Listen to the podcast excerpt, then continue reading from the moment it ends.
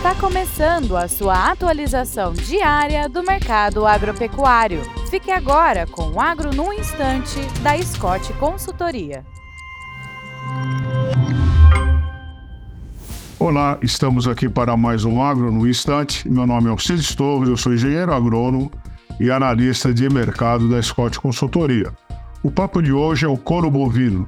Como é que está o mercado do couro no Brasil? Uh, o couro, né, a oferta de couro, está mais ou menos ajustada à demanda, né? E a, então, em função disso, os preços estão estáveis. A cotação do couro verde de primeira linha uh, permaneceu estável nas principais praças monitoradas pela Scott Consultoria.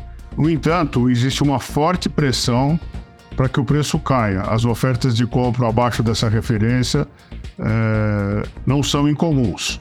No Brasil Central, o couro de primeira linha está sendo cotado em média em 70 centavos por quilo, preço à vista e livre de impostos.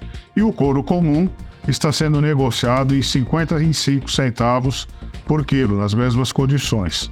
No Rio Grande do Sul, a cotação do couro comum está em R$ 1,00 por quilo, preço à vista e livre de impostos. A expectativa de curto prazo, vamos dizer para a próxima semana, é de que os preços fiquem estáveis, mas bastante pressionados em função da nossa economia que anda ainda cambaleante. É isso aí, desejo a todos boa saúde, bons negócios e até a próxima.